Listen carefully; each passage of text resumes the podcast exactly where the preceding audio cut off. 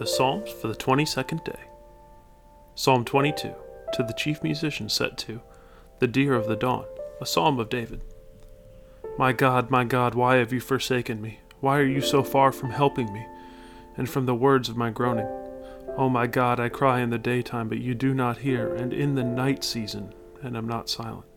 But you are holy, enthroned in the praise of Israel. Our fathers trusted in you. They trusted, and you delivered them. They cried to you, and were delivered. They trusted in you, and were not ashamed. But I am a worm, and no man, a reproach of men, and despised by the people. All those who see me ridicule me. They shoot out the lip. They shake the head, saying, He trusted in the Lord. Let him rescue him. Let him deliver him, and since he delights in him. But you are he who took me out of the womb. You made me trust while on my mother's breast. I was cast upon you from birth, from my mother's womb. You have been my God, be not far from me, for trouble is near, for there is none to help. Many bulls have surrounded me, strong bulls of Bashan have encircled me. They gape at me with their mouths like a raging and roaring lion. I am poured out like water, and all my bones are out of joint. My heart is like wax, it is melted within me. My strength is dried up like a potsherd, and my tongue clings to my jaws. You have brought me to the dust of death, for dogs have surrounded me, the congregation of the wicked has enclosed me. They pierced my hands and my feet, I can count all my bones. They look and stare at me, they divide my garments among them, and for my clothing they cast lots. But you, O Lord, do not be far from me. O my strength, hasten to help me, deliver me from the sword. My precious life from the power of the dog, save me from the lion's mouth and from the horns of wild oxen. You have answered me.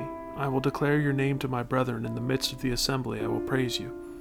You who fear the Lord, praise him. All you descendants of Jacob, glorify him, and fear him, all you offspring of Israel. For he has not despised nor abhorred the affliction of the afflicted, nor has he hidden his face from him. But when he cried out to him, he heard. My praise shall be of you in the great assembly. I will pay my vows before those who fear him. The poor shall eat and be satisfied. Those who seek him will praise the Lord. Let your heart live forever. All the ends of the world shall remember and turn to the Lord, and all the families of the nation shall worship before you. For the kingdom is the Lord's, and he rules over the nations. All the prosperous of the earth shall eat and worship. All those who go down to the dust shall bow before him, even he who cannot keep himself alive. A posterity shall serve him. It will be recounted of the Lord to the next generation. They will come and declare his righteousness to a people who will be born, that he has done this. Psalm fifty-two, to the chief musician, a contemplation of David, when Doeg the Edomite went and told Saul and said to him, David has gone to the house of Ahimelech. Why do you boast in evil, O mighty man? The goodness of God endures continually. Your tongue devises destruction like a sharp razor, working deceitfully. You love evil more than good, lying rather than speaking righteousness, Selah. You love all devouring words, you deceitful tongue. God shall likewise destroy you forever. He shall take you away and pluck you out of your dwelling place and uproot you from the land of the living, Selah. The righteous also shall see and fear, and shall laugh at him, saying, Here is the man who did not make God his strength, but trusted in the abundance of his riches, and strengthened himself in his wickedness. But I am like a green olive tree in the house of God. I trust in the mercy of God forever and ever. I will praise you forever, because you have done it, and in the presence of your saints I will wait on your name, for it is good. Psalm eighty-two, a psalm of Asaph. God stands in the congregation of the mighty. He judges among the gods.